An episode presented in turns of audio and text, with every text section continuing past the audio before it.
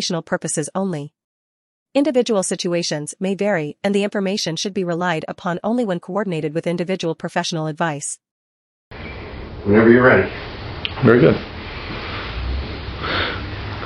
Good morning. I'm Frank Congelos, and welcome to the Institute of Responsible Wealth update with regard to you know our perspectives on finance and economics. Our guest today is Mike Trudell, global strategist over at BlackRock. Mike, welcome. It's great to have you with us today. Frank, thanks so much for having me. Really appreciate it. So, Mike, you know it's been a crazy year. You know, when I think back and you know what went on in 2022. Yep. Uh, first time in a long time that we had both equities were down, bonds were down, and you know, in fact, when I look at most asset classes, everything looked down for the year. Mm-hmm. Um, any different that you you know saw on the BlackRock side? Uh, I think a, a couple things. It was unfortunate the degree to which we saw uh, equities and bonds uh, struggle last year.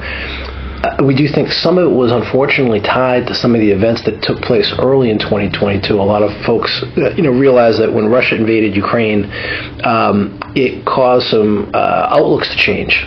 Um, because oil prices and natural gas prices rose very high, and that hurt the prospects of uh, a number of industrial companies in the United States, but probably more importantly in Europe. Uh, there was a lot of pressure that was placed on uh, a lot of these businesses and a lot of these industries, and um, inflation ended up being higher than what people anticipated because we were paying more for uh, commodity costs, which also fed fed into higher food prices. So that higher level of inflation that the Fed is still dealing with was um, probably the biggest proximate cause for a lot of the uh, I would say financial upheaval that we endured last year. Um, but it is good to see as we've turned the calendar into 2023.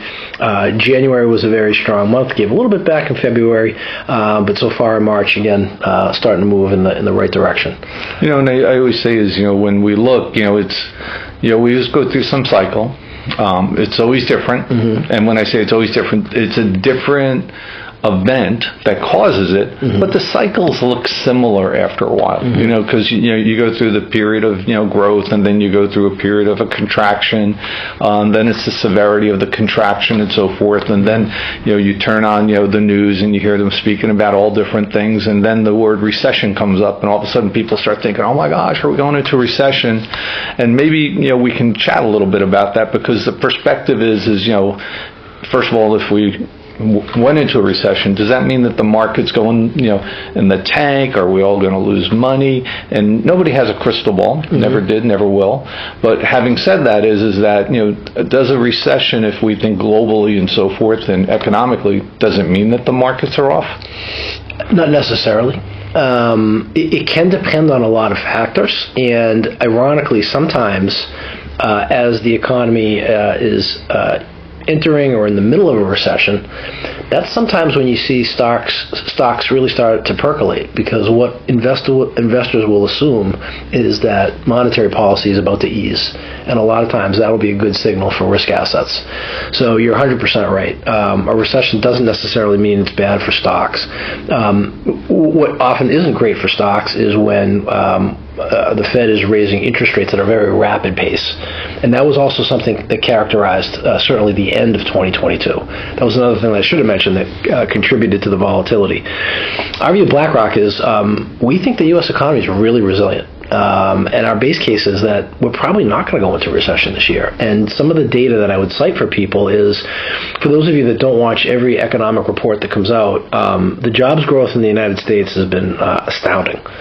Um, the number of jobs created in January alone was over 500,000. That was more than double what Wall Street economists had estimated at 189,000, and almost double the number of jobs that were created in December at 216,000.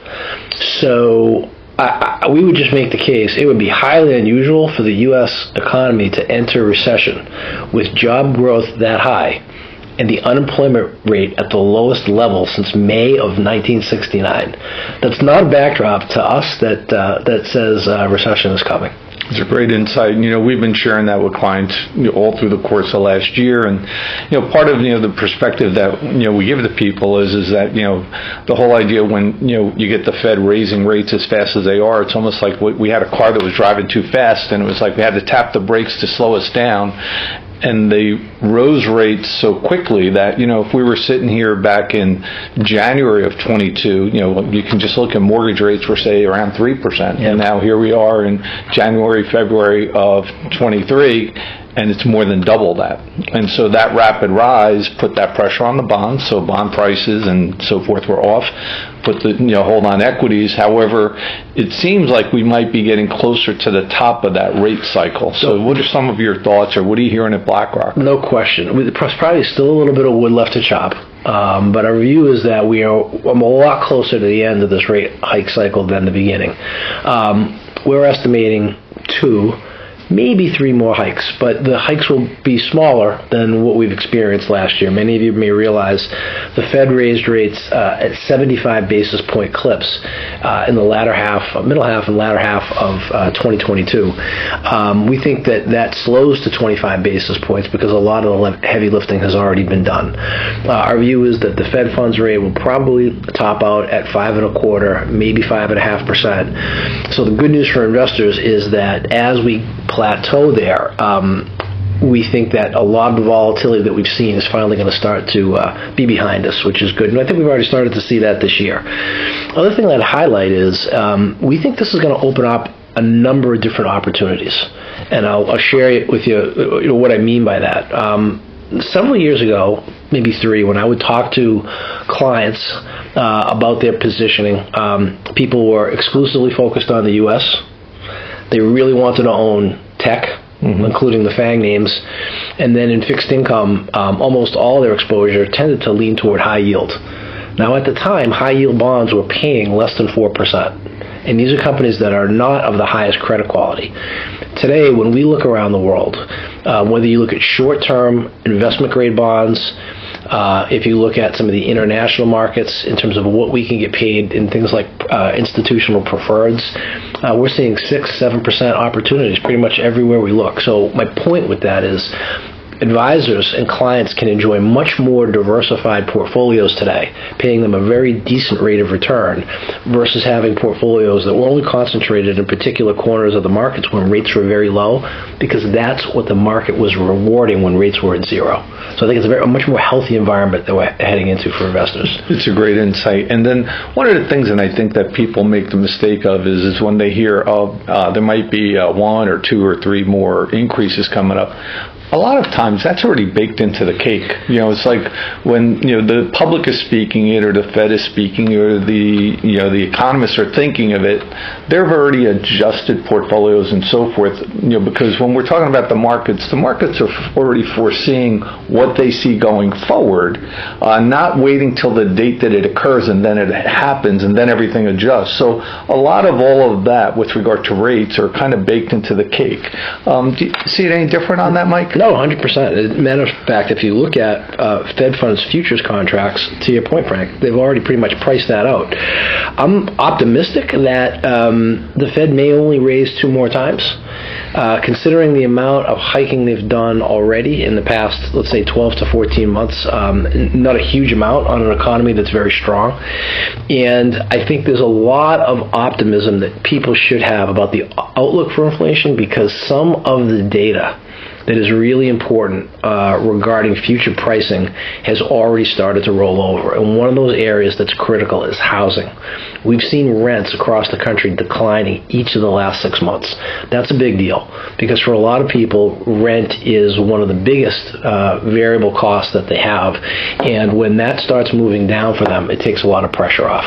The other thing, and I think everybody uh, that's listening to this or, or, or, watches it will probably agree with, uh, if you look at natural gas prices in the Northeast uh, or oil prices. So they're well off their highs.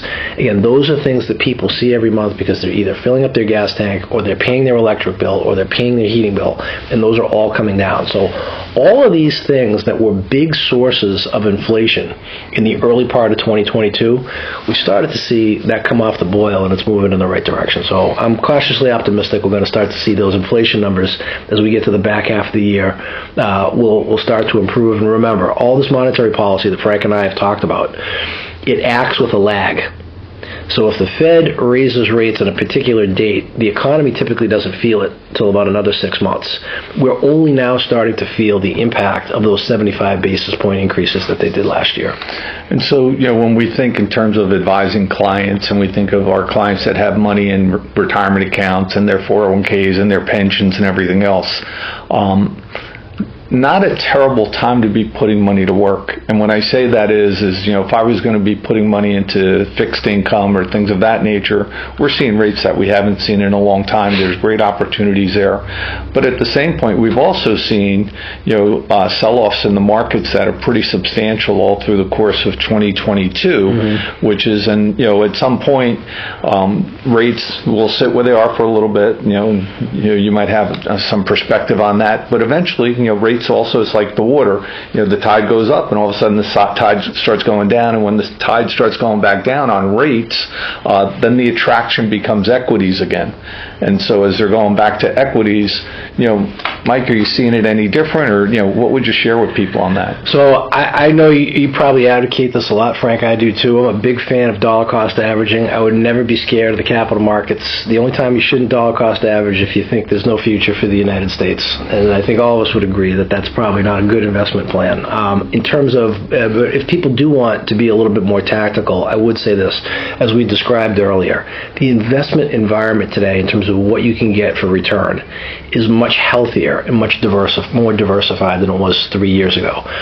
Uh, it was it was a little bit uh, trickier investing three years ago when rates were at zero because there was really nowhere for them to go but up. I'm of the view, our team is of the view, that because the job numbers in the U.S. are so strong, the Fed is not going to be quick to cut rates. But I also want to be clear and tell everybody that when they get done this rate hike cycle, it could be the last one we see like this for a long time. And the reason I would say that is if you look at the U.S. economy, it's the biggest in the world, but it's also very mature. Left to its own devices, at this point, it probably grows somewhere between 2 and 3% a year. A Fed funds rate of 5% or 5 and a quarter is too restrictive for an economy that grows 2 to 3%. Especially when we look at a planet where, whether you're looking at Europe, Japan, United States, or China, it's getting uh, older in terms of demographics aging societies tend to be uh, savers, not spenders. That tends to be a deflationary, not inflationary backdrop. And so I would make the case to you I think you're going to get to a point later this year where, man, you're going to have some opportunities in equities, but also fixed income uh, for the first time in a while. So, a nice diversified portfolio, I think, can get people uh, pretty attractive rates of return, I would say, in the high single digits that they can feel pretty comfortable with and not have to worry about the Fed. Look, it's a great insight as I listen to you and you're saying that. So, someone who would just go out and say, I'm just going to buy an S&P 500 fund and just park my assets in that one asset class or uh, whatever the case might be, is um, they may be selling them themselves short in light of what's going on around the world. Uh, you know, and I know that you're on the global side. It, it to me, it speaks to, and we've always advocated with our clients, that a globally diversified portfolio makes sense. Uh, we would agree, and what I would say is the S&P 500 is a great asset class. It's the most popular asset class, but it's not the only asset class. Great perspective. And we got to remember too that after many, many years of outperformance by a small handful of technology companies, I would also say that the S&P at this stage probably a little bit more imbalanced than it's been previously previously. You know, the top five or six names make up 25% of the index. And so a lot of your result at the index level is going to be determined based on how a handful of technology companies do. I'm not saying that these companies won't continue to perform well, but Frank, as you know, sometimes the way a company performs and the way its stock performs isn't exactly identical depending on the starting point of the valuation of that stock uh, on our team, on the Global Al team, what we're seeing is for the first time in many years, a lot of opportunities outside the U.S., especially in Europe. And the reason why I'm saying that is energy prices have come down even faster in Europe than the United States. The prices of their stocks are lower than their comparable American peers. And number three, a lot of companies in Europe, for a whole host of reasons, tend to do more exporting than their American peers. And one of the places that they export is to Asia. We didn't get into this on the call, but it's important to understand while economic growth in the U.S. is strong, it's slowing and it's going to be slowing in Europe. But China is just coming out of three years of COVID lockdown, so they're going to have some acceleration in their growth. Those European companies are going to be exporting to China. So companies like Louis Vuitton, um, Daimler, uh, Mercedes-Benz. Uh, these are brands that we buy here in the United States that we know very well. Uh, those companies are based in Europe, and they're going to be selling a lot of those wares to China. No question. That's a great insight. So, Mike, as we're wrapping up, you know, my takeaway is. Um, you know, seems like hopefully the worst is behind us. We don't have a crystal ball, but it's certainly starting to feel that way a little bit more. Uh, the second thing is there's always a cycle. There's always an event that's going on. There's always things going on in the world. What we know is is that if we look at long-term perspectives on equities, um, even bonds and everything else. Over time, they perform. It, they're not designed to be timed in or out. That's right. Uh, and then the whole idea of having a globally diversified portfolio seems to make sense for people. And I would just say for all of our listeners is, you know, make sure that you're living within your risk profile. Uh, make sure that you have liquidity so that when there is, you know, this level of volatility that we've seen in the, in the, past that you can sit it out sometimes. And when I say sit it out, it means that you allow your portfolio to recover, that you're not taking additional dollars out because you need liquidity. So make sure you have plenty of liquidity, um, you have six months to 12 months of emergency funds or liquidity somewhere, and then allow the portfolio to do what it should do, which is to go through the full economic cycle, and then to stay globally diversified in a risk profile that you're comfortable with, that you can sleep at night and not sell mm-hmm. because, you know, it's just too nervous for you. So, seeing any different than that, Mike? I would say uh, everything you said is 100% right. Uh, and what I would say from a short term or a tactical perspective, the two things that I would be most excited about as, a, as an investor is number one, we are getting close to the end of the rate hike campaign. So, the Fed is going to move off of center stage within the next three or four months uh, and be more of a, a sideshow. It's going to be more about earnings, it's going to be more about how the economy is performing. Uh, I think that's really important. I think the second thing, uh, as it relates to our outlook regarding recession, to your point, Frank, whether we enter one or we don't enter one doesn't necessarily tell you uh, whether the stock market's going to go up or down. But I will tell you this. If the U.S. avoids recession, one of the things that we can probably take off of the table is a huge equity correction you know, uh, something on the magnitude of 15 or 20 percent. So that should give investors confidence that if the U.S. isn't going to go into recession, it's unlikely that the stock market's going to have a really, really tough time. Uh, and I think that's that's important, especially if it's a, a substantial, as the economists would say, a hard landing. That's not our forecast. The data doesn't support that. And, and it's interesting because we speak to you know um, institutional money managers from all different companies, and um, it's, it's been pretty consistent across, which is if and there's the word if, and then if, if if we do, then it seems that it would be mild, and then you just look statistically over you know the years. Um, doesn't mean the market goes down. It sometimes it stays up sits flat, whatever. Nobody knows. And what I always say is, you know, an investment portfolio and an investment strategy is usually over someone's lifetime, even if it's a retirement plan. It's supposed to get you through retirement, not to retirement. And so, you know, for most people, they'll spend 10, 20, 30 years in retirement. So that time horizon is significantly longer than we look at, and owning equities in a diversified portfolio makes sense. 100%. So, Mike, thank you so much for being with us. For all of our listeners, it's a pleasure to be with you again. Mike Trudell, BlackRock, Frank Congelos, CNA Financial Group, and the Institute of Responsible Wealth. Have a great month.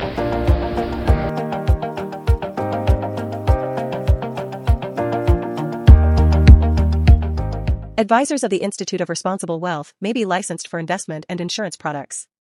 The Institute of Responsible Wealth is an educational division of CNA Financial Group. CNA Financial Group and its advisors are an agency or an agent of the Guardian Life Insurance Company of America, New York, New York. Securities products and advisory services offered through Park Avenue Securities LLC member FINRA, SIPC. Park Avenue Securities is a wholly owned subsidiary of Guardian. The Institute of Responsible Wealth and CNA Financial Group are not affiliates or subsidiaries of Park Avenue Securities or Guardian. Guardian, its subsidiaries, agents, and employees do not provide tax, legal, or accounting advice. Consult your tax, legal, or accounting professional regarding your individual situation. Guest speakers and their firms are not affiliated with or endorsed by Park Avenue Securities, Guardian, or CNA Financial Group. An opinion stated are their own. Diversification does not guarantee profit or protect against market loss. All investments contain risk and may lose value. Investing in the bond market is subject to certain risks including market, interest rate, issuer, credit, and inflation risk. Equities may decline in value due to both real and perceived general market economic and industry condition. Investing in foreign securities may involve heightened risk including currency fluctuation, less liquid trading markets, greater price volatility, political and economic instability, less publicly available information, and changes in tax or currency laws. Such risks may be enhanced in emergent markets. Past performance is not a guarantee of future results. Data and rates used are indicative of market conditions as of the date shown. Opinions, estimates, forecasts, and statements of financial market trends are based on the current market conditions and are subject to change without notice. References to specific securities, asset classes, and financial markets are for illustrative purposes only and do not constitute a solicitation, offer, or recommendation to purchase or sell securities. Past performance is not a guarantee of future results. S&P 500 index is a market index generally considered representative of the stock market as a whole. The index focuses on the large cap segment of the U.S. equities market. Industries are unmanaged and cannot invest directly. 2023 152 204